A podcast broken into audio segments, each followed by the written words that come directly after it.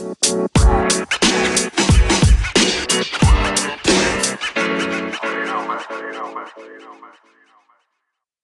is the Skeptical Student Show, created as a part of Podcast Lab by India Film Project in association with Anchor by Spotify.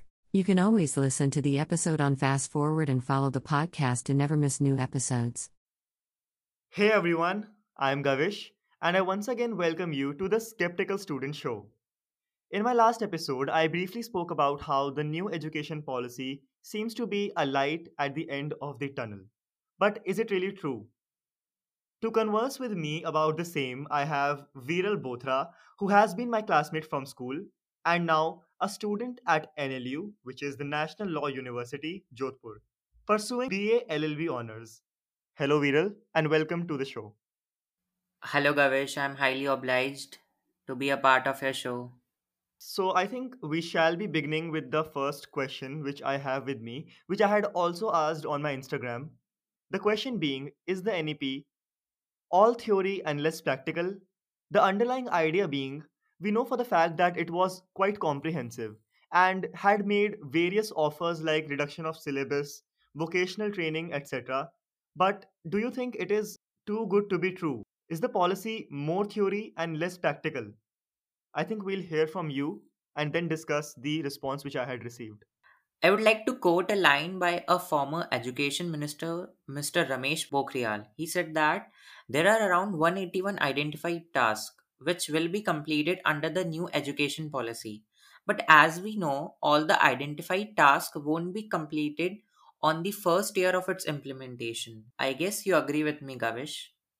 Mm-hmm the tasks which are already on the roll are like multidisciplinary courses in the both undergraduate and postgraduate programs multiple entry and exit flexibility in the university degrees and the beginning of the credit bank system which is one of the most remarkable features. I would also like to say that many states have started implementing the new education policy for example madhya pradesh where uh, the four year undergraduate programs have already been started. So we should support this policy and wait for better results.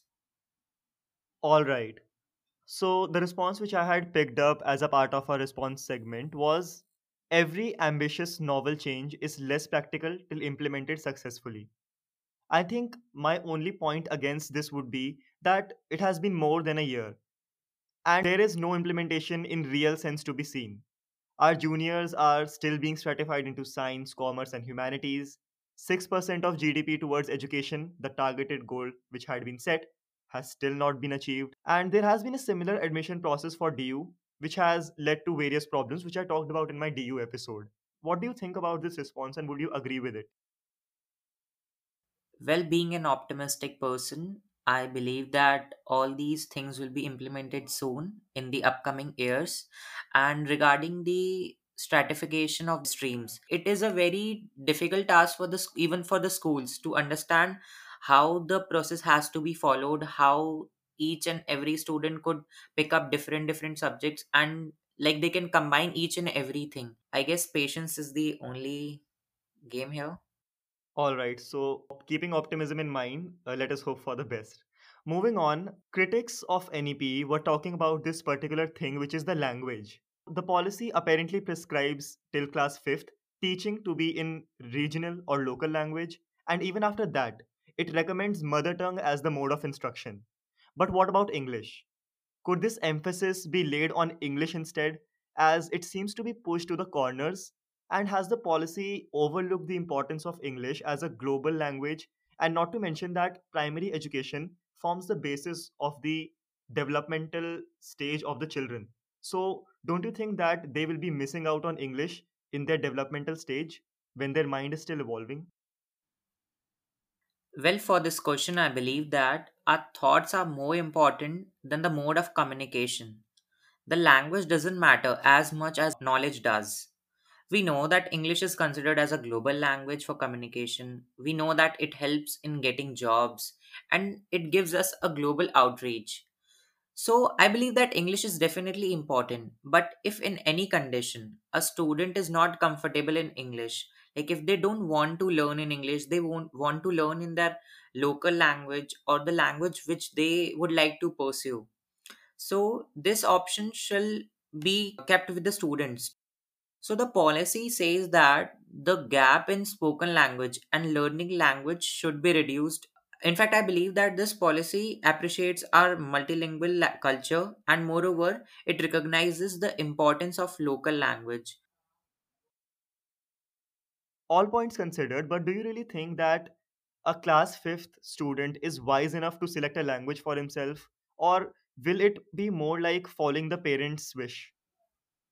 So I believe that it will be a combination of both students and parents' wish.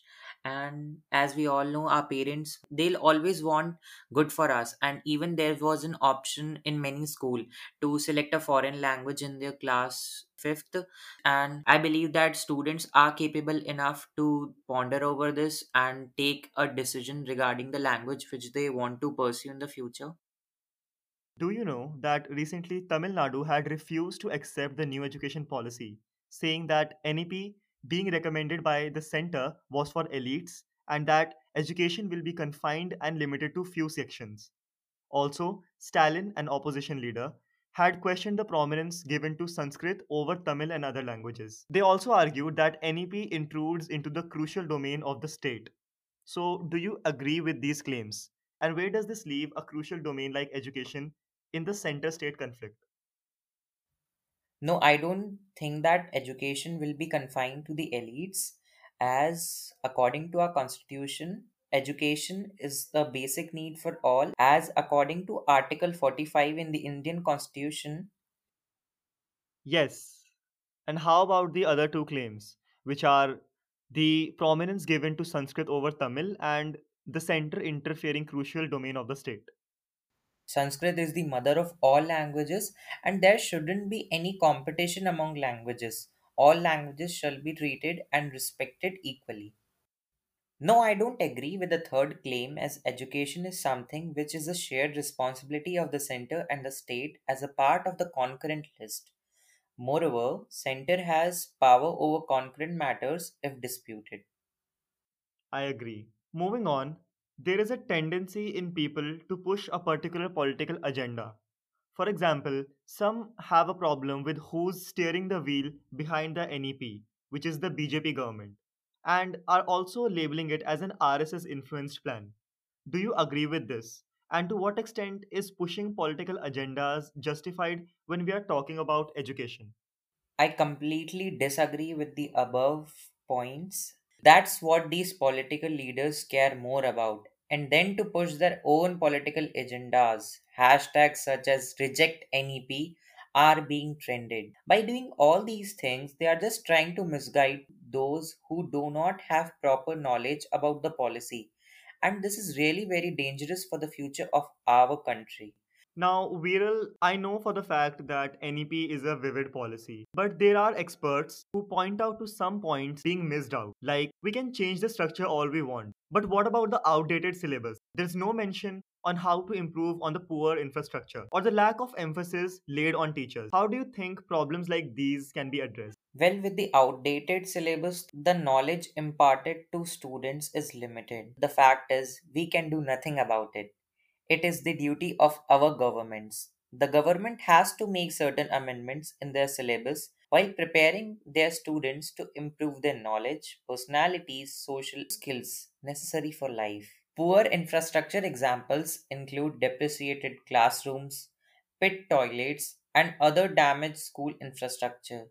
The effect of poor infrastructure in school can also be seen in learners' dropout rates. Infrastructure are crucial elements of learning environments in our schools and universities.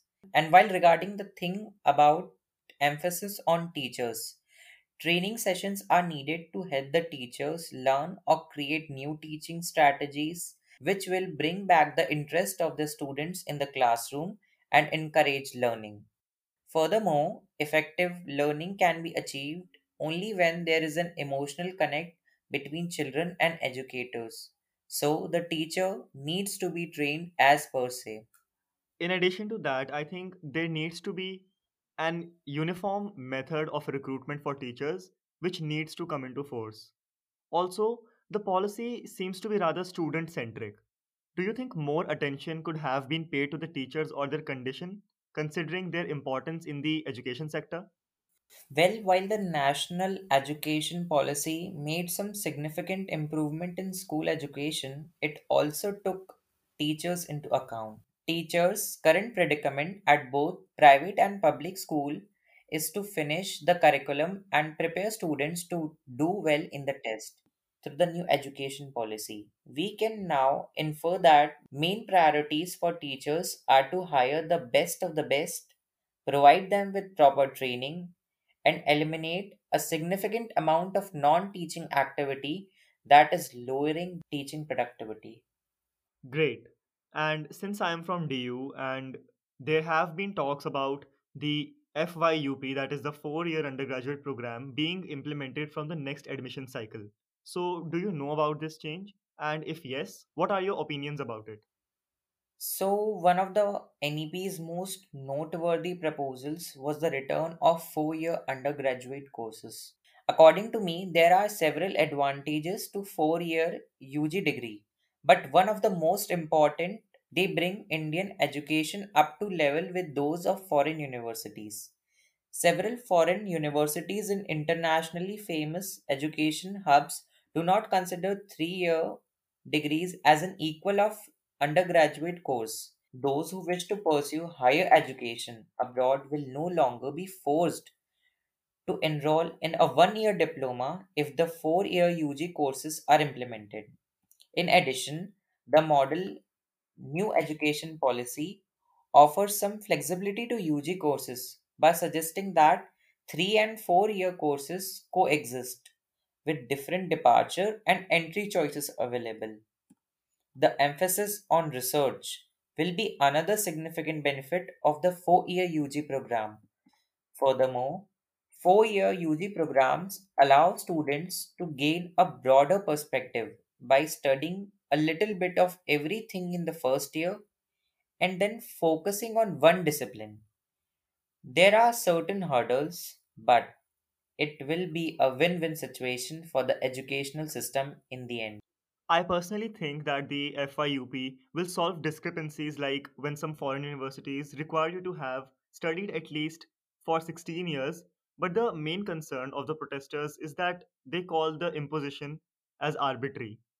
Similar to this, whether it is bringing in the FYUP or following a credit based system, it has been labeled as westernization by some critics. What do you think about terming progression as westernization? Well, I think that progression should not be termed as westernization at all. Because, as Mr. Rabindranath Tagore said, that there's nothing wrong with learning good from the West, and even our constitution is called a bag of borrowings.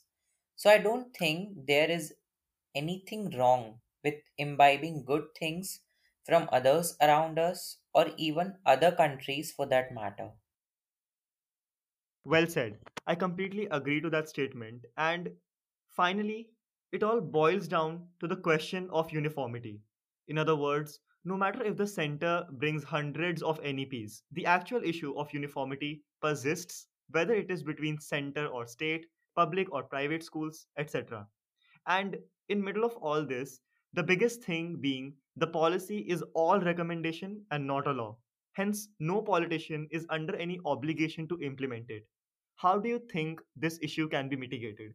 So, some of the concepts that come to mind to address the issue of non uniformity at present, every board has its own syllabus, so the prevailing system doesn't provide equal opportunity to all students. Syllabus needs to be same for all the educational institutes, be it public, private, government aided, or non aided.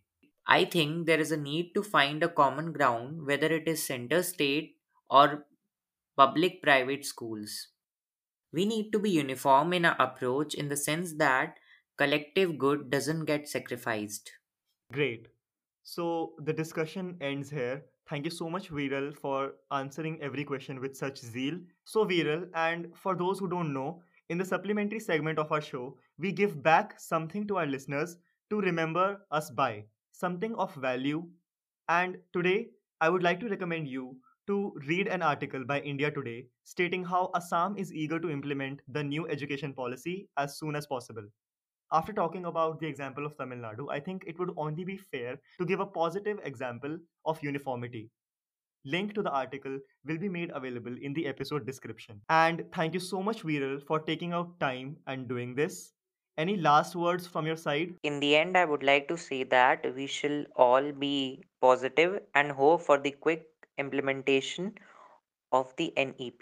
If you would want to partake in the response segment or simply stay connected, you can follow me on Instagram. I am called Gavish Raptor with G A V I S H underscore R A P T O R. Veeral, what about your social handle? My social media handle is V E E R A L B O T H R A. Thank you so much, everyone, for tuning in today. And don't forget to tune in next week. You were listening to the Skeptical Student Show by Gavish Raptor, created as a part of Podcast Lab by India Film Project in association with Anchor by Spotify. You